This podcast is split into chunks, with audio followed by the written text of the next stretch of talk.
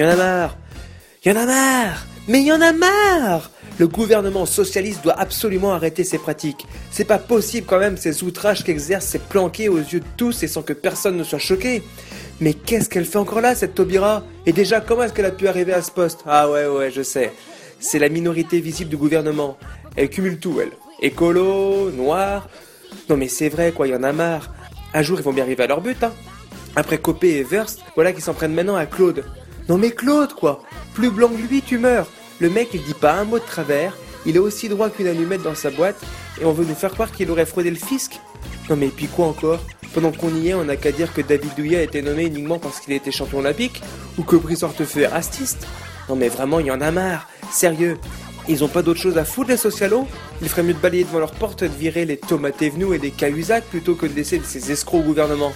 Hein? Ils sont plus là? Bah ben c'est pareil. Au moins avec Sarko, il n'y avait pas de problème. Ou en tout cas, euh, on l'a jamais su.